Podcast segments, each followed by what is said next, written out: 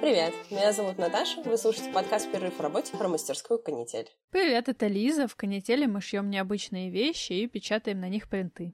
А теперь еще и делаем подкаст. Привет, меня зовут Дина. Ссылки на аккаунты нашей мастерской вы, как всегда, найдете в описании этого эпизода. А еще найти нас в соцсетях можно по тегу «Артканитель». Мы очень ждем ваших отзывов, звездочек и других сообщений. Рассказывайте, как вам подкаст. Нам это важно. Мы пока что продолжаем самоизолироваться и писаться из дома. Тем не менее, у нас есть на этой неделе пара новостей.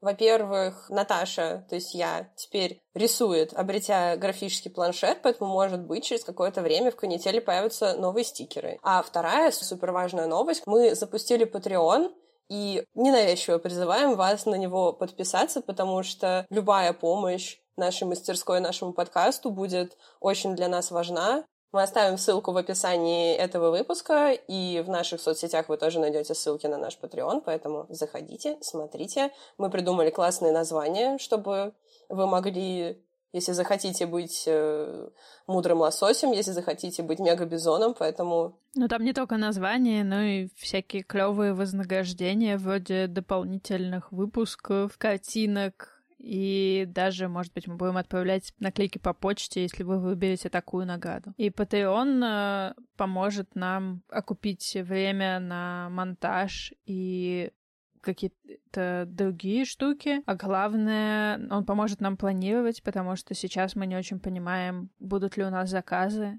и магазины, в которых мы продаемся, сейчас закрыты. Мне нравится, как вы ненавязчиво называете весь сложный процесс продакшена другие штуки.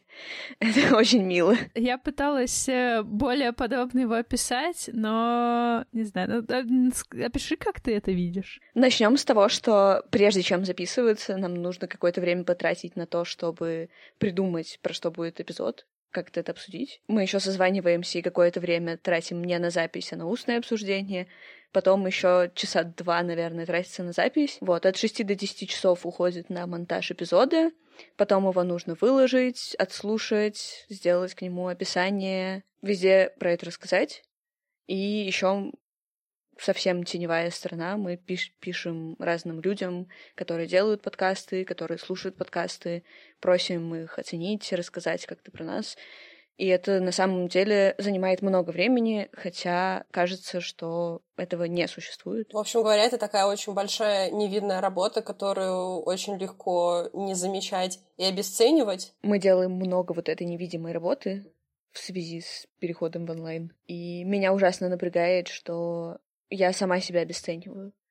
Ну что ты вот сделала, три письма ты написала за сегодня, ну и чё, это что, работа, что ли? При том, что а, на самом деле на моей основной работе я занимаюсь написанием писем. И, в общем, это довольно странные двойные стандарты. Я знаю, что мне очень сложно писать письма. Пару недель назад написала 10 писем и пыталась сказать, что это супер мало и супер как недостойно цели за день, а потом я поняла, сколько сил я приложила и как меня трясет после этого, и наоборот горжусь этим. Клевое воспоминание, что вот. Вышла прогуляться и написала 10 писем. Уже, уже неплохо. Да, главное, чтобы на них отвечали, а то мне вот на некоторые письма мне не ответили, к сожалению. Я вот вообще с трудом понимаю, как вы пишете эти письма, потому что я там даже в каком-то чате, в котором я общаюсь, я и то немножко так это трясусь, что я уже всем надоела, а я пишу опять раз в неделю свое дежурное сообщение «Послушайте, пожалуйста, подкаст», а его в итоге никто не слушает, к нам никто не приходит из этого чата, я ужасно переживаю переживаю из-за этого. То есть мне кажется, что я просто делаю целое ничего. Легко, на самом деле, относительно своего труда делать, потому что, ну и что, что я сшила сумку? А могла сшить сумку и еще перевести четыре стихотворения для диссера. Там, а я вот э, сидела в какой-то момент, тупила, что-то слушала или думала, или шила медленно, перевтыкала булавки, что-то такое. Смело делать это медленно. Меня спасало когда-то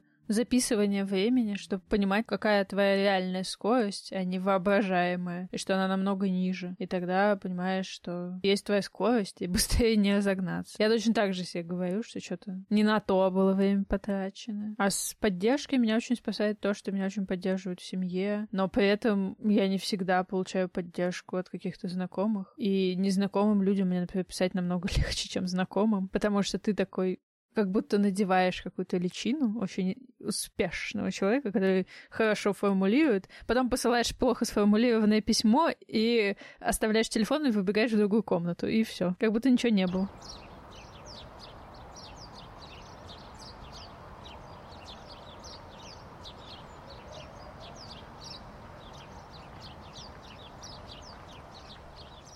Я очень счастлива, что меня довольно сильно поддерживает мама, которая даже в какой-то момент заказала у канители фруктовки, оценила их удобство, показывает всем, говорит, смотрите, как здорово. Тем не менее, мама понимает, что шить это непросто, потому что она сама тоже это умеет и очень не любит делать, ей не нравится. И поэтому мама как-то с уважением, что ли, относится к нашей работе, а вот э, свекровь периодически задает мне вопрос, ну что, вы там уже все пошили, уже больше не работаете? И я даже не знаю, как на это реагировать. Создается ощущение, что канитель — это фигня какая-то, которой ты посидел, побаловался, и, и все. И она закончилась. Ну, нас так Динина бабушка спрашивала, ну что, вы же уже шили все к ярмарке, вы же уже можете закончить. Да то, что ярмарка прошла и начинается нормальная жизнь, это ее не волновало. Э, хочу две копейки вставить, а то я сейчас забуду. Так, одну я уже забыла, окей. Давай, вставь копеечку в наш подкастный автомат. Одна копеечка была про то, то в какой-то момент я решила, что что-то я очень медленно работаю, очень плохо совсем справляюсь. Запишу с минутами, что я делаю весь день. Э, мой рабочий день обычный 8 часов. Посчитала, что 6 из этих часов я работала. Написала об этом в канале у себя. Тут мне Лиза пишет, ну ты знаешь, 6 часов — это нормальное КПТ для офиса по статистике. О, о, о, я думала, что это очень плохо. Хорошо, что ты сказала, спасибо. И как-то перестала сильно загоняться по этому поводу. Но еще меня немножко спасает то, что с этой задачей, во время которой я решила записать время, я боролась неделю. Потом я отправила ее на проверку. Один человек ее проверил за три дня, и еще один будет проверять. И это тоже займет какое-то время. Я думаю, так, окей.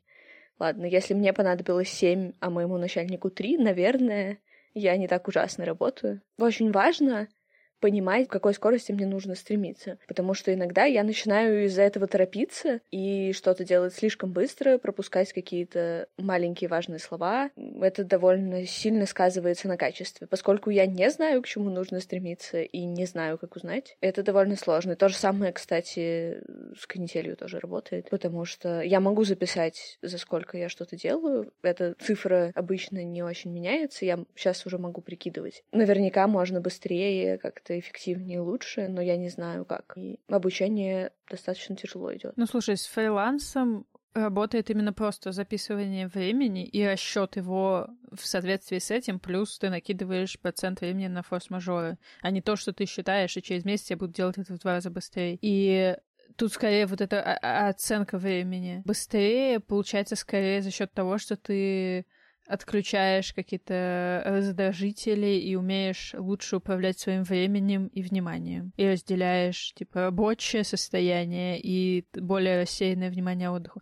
Но я вообще хотела... У меня вдруг случился, наконец, щелчок в голове, и я вспомнила, какую историю я хочу рассказать, потому что у меня была очень похожая штука. Я в 18 лет ездила в археологическую экспедицию, и была там художницей. То есть мне нужно было э, брать черепки и их, как бы это сказать, даже не зарисовывать, но размечать так, чтобы потом можно было понять, сколько каких видов сосудов было найдено. Это не какие-то клевые черепки, а самые обычные, которые археологи потом закапывают назад. Эта новость меня очень огорчила. И это делается для статистики, для всяких э, научных работ, чтобы было проще обрабатывать информацию. И нас было по-моему, сначала три новых человека, и пока за восемь рабочих часов я нарисовала там три или четыре а, черепка, и мне на них еще сказали, что там были ошибки, что там не тот угол или не те размеры, хотя размеры берутся с помощью циркуля вроде бы. Ты не из головы их берешь. Мой знакомый рисовал 20. И у него было, типа, примерно такой же процент ошибок, но скорость раз в шесть больше. И меня это жутко бесило. Ну, то есть меня даже это не бесило, меня это опустошало. Я через две недели выпала на день, у меня была жуткая истерика, которую я не, больше не припомню в своей жизни. Рабочий день выглядит так. Ты встаешь в 5 утра, сразу идешь работать, работаешь до 7 завтрак, потом с 7 до часу, по-моему, то есть, как бы ты работаешь в первой половине дня 8 часов, а потом у тебя обед, и вторая половина дня полностью свободная. И вот в эту свободную половину дня, вместо того, чтобы уйти куда-то отдыхать, я валялась в палатке рыдала практически в голос, ну, как бы стараясь рыдать чуть потише, когда я слышала, что люди рядом. И я потратила 500 рублей на то, чтобы позвонить по телефону папе, потому что мне казалось, что в тот момент именно он меня поддержит. И папа такой, а, ну да, ну, типа, я тоже, я отучился 6 лет в ВУЗе в Корабелке, а потом первые полгода все чертежи, которые я делал, их начальник говорил, типа, это неправильно в том-то и том-то. И только через полгода я научился хоть как-то делать эти чертежи нормально. И следующую неделю я провела внутренне саботируя это все, потому что я поняла, что окей, я плохой художник, мне надо как-то прожить эти неделю восьмичасового рабочего дня. Я показывала начальнице каждый черепок, переделывала его столько раз, сколько было нужно. Потом я сдала свою тетрадку с черепками, их приняли. Окей, я просто перелистну эту страницу, я забуду. Я не хочу ехать в экспедицию еще раз, потому что кроме вот этой штуки с работой, там было еще несколько некомфортных для меня вещей. И я повторяла вот эту папину фразу про то, что он учился полгода после вуза. И в моменте она мне не очень помогла, но потом вот эту неделю как-то еще дожить до отъезда, она меня немножко поддерживала. Хотя я говорила, ну вообще как это бывает? Я хочу прямо сейчас. Ну я хочу хоть какое-то какое изменение качества, ну хоть что-то. И обычно я все-таки беру какой-то предмет, начинаю его изучать, и я вижу хоть какие-то подвижки. А тут мне просто на одном и том же месте, при том, что я меняю как-то свой подход, мне показывали, нет, у тебя все еще ошибка, и тут ошибка, а тут ты амфору, понимаешь ли, повернула, а амфору поворачивать — это самый страшный грех. Там, не знаю, амфору с лампой перепутала. В общем, до сих пор меня потряхивает от всего этого.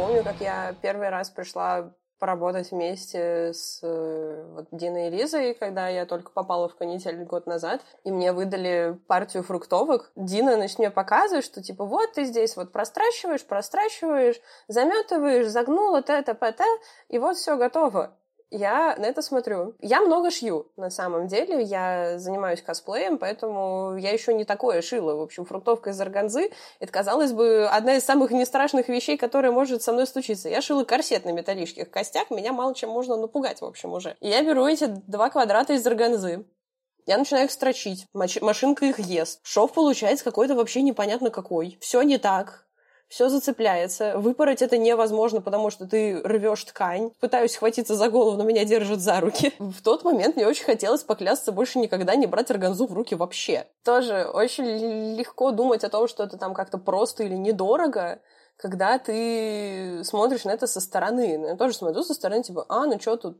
сделать шов прямой, потом обметать край, загнуть, еще прострочить, да работа-то Сейчас. Там дофига работы, оказывается, на самом деле. И, в принципе, мне тоже иногда кажется, что вроде как бы, а почему я там получаю столько э, денег за сумку, например, или за набрюшник, если я вроде как сделала не самую сложную работу, это сейчас она для меня не самая сложная. Я помню, как я возилась с первым набрюшником. Типа, а, ну это же легко, может быть, можно это как-то удешевить. Вон, вроде людям кажется, что это дорого. Может, я бы могла сэкономить немного на каком-то своем труде. И это самые такие, наверное, мысли, с которыми надо бороться, потому что вот действительно в такой момент начинаешь обесценивать свой труд.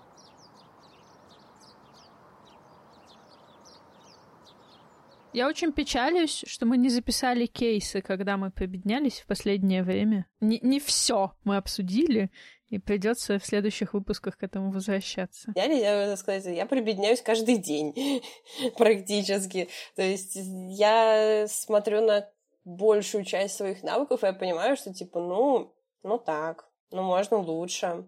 Ну, а вот смотри, а вон там человек, который делает гораздо лучше, чем я, и вот... Чтобы не победняться, приходится постоянно себя ловить на том, что ты на других людей смотришь другими глазами, ты им даешь большую скидку, чем себе. И у нас про это с Диной есть э, термин, называется феномен Инниного пуховика. У моей знакомой Инны клевый, бесформенный, черный пуховик, который ей очень идет. И мы с Диной видим, как Инна к нам подходит. Я говорю, вот, боже мой, как Инне идет пуховик, какой он клевый. Если бы у меня был такой, на меня бы он так не смотрелся. Дина поворачивается ко мне и говорит, в смысле? Ну, у тебя клевый пуховик, он на тебя клево смотрится, ты и так хорошо. Я говорю, ну нет, ну вот он не такого цвета, не такого фасона, вообще выгляжу в нем, не пойми как. В тот момент у меня были силы на рефлексию, и я подумала, Инна смотрит на эту ситуацию зеркально, что пуховик на другом человеке клевый, а на тебе ты знаешь столько о его каких-то минусах, не знаю, где у него дырочки, где он чуть-чуть не так сидит. И вот этот пуховик можно постоянно примерять ко всему, и к, не знаю, к картинкам, к сумкам и к чему-то прочему. То есть, да, клево становится лучше, но неплохо бы понимать, что к себе требований больше, чем к другим. Ну, в основном наверное. Это не общая какая-то штука, но вот я за собой очень часто это замечаю. Хочу сказать еще, наверное, одну мысль, что у меня обострилось это ощущение в последнее время из-за того, что я мало чем занимаюсь. То есть я на самом деле считаю, что я очень неплохой музыкант. Да, мне есть к чему стремиться, но в целом, когда люди хвалят меня, я склонна... Я сейчас уже не отрицаю это активно, когда меня хвалят. Я стараюсь держать себя в руках и просто вежливо улыбаюсь и говорю «да-да, спасибо», но про себя думаю «господи, какой ужас». Люди считают, что я классная. Сейчас я музыкой не занимаюсь уже больше месяца. Мне почему-то не хочется это делать. Я думаю, что еще немножко, и я начну. Но у меня, когда я чем-то не занимаюсь достаточно долго, а, возникает ощущение, что я не умею это делать. Например, когда я ездила в Германию несколько лет назад, я думала, что я забыла немецкий. Как только я приехала и начала разговаривать с людьми, я поняла, что я отлично его помню. Просто мой мозг считает, что то, чего ты давно не делал, значит, этого не существует. Это очень забавный парадокс. В общем-то, это ко всем каким-то скиллам относится. Хотя я понимаю, что после перерывов начинать э, сложно, и я знаю, что есть какие-то вещи, которые тяжело восстанавливаются. Например, ну, на бомбарде играть долго, сложно после перерыва. Или рисовать после перерыва сложно первые дней семь, когда рука просто не держит карандаш. Но почему-то мозг еще считает, что этого вообще нет в твоей жизни. И ты думаешь, ну, мне вообще-то нормально, и без этого жилось, что я буду начинать? Я попросила Дину записать что-нибудь к тафон. Она записала, как читает свой ежедневник. Мне кажется, получились стихи. Одноэтажка. Первое — учебный центр для публики, в том числе дети. Второе — место для работы. Третье — резиденция. Мастера на срок. Оборудование взамен обучения. Плюс жилое пространство. Мастера для себя будни 10-15. МК будни вечер. Выходные, свободное посещение. Оверлок, каверлок, распашивалка, вышивалка, четыре бытовые машины, две прямострочные. 20.03. Search репорт. Борщ. Положить деньги. Купить еды. Сходить в аптеку. Выбросить мусор. Зеленка. Решили не писать про карантин, но перешли на удаленку. Новости, чехлы на телефоны Ярмарка. Зависти. 10 зависит от 21, 21 про pH, содержит активное вещество. 23-29 зависит от пункта. 20-27 поспорить. 30 1-31. Топоров 2, миф империи 1. Творог 200 грамм, плюс соль, плюс сахар 2-3 ложки. Одно яйцо плюс сода одна-две ложки муки. Перерыв в работе подошел к концу. Меня зовут Дина, со мной были Лиза и Наташа. Спасибо вам большое, что вы нас слушаете. А вам спасибо, что вы записываете это. Оставляйте, пожалуйста, нам комментарии. Мы их очень ждем и жаждем. И вообще, зачем еще делать подкаст, как не ради комментариев? Это неправда, но предположим, что так. Пожалуйста, сходите к нам на страницу на Патреоне. Возможно, вам что-то понравится, и вы увидите какие-то материалы, которые мы больше нигде не выкладываем, и которые вам захочется посмотреть. Слушайте нас на любых удобных для вас платформах. Найти нас можно в соцсетях по хэштегу «Артканитель» или по ссылкам в описании выпуска. Всем пока! Сосед, хватит топать. И как раз на самом деле про обесценивание мы сегодня хотели с вами поговорить. Мастерство и подводочек. Это... Гениальная подводка от Наташи. В голове звучало лучше.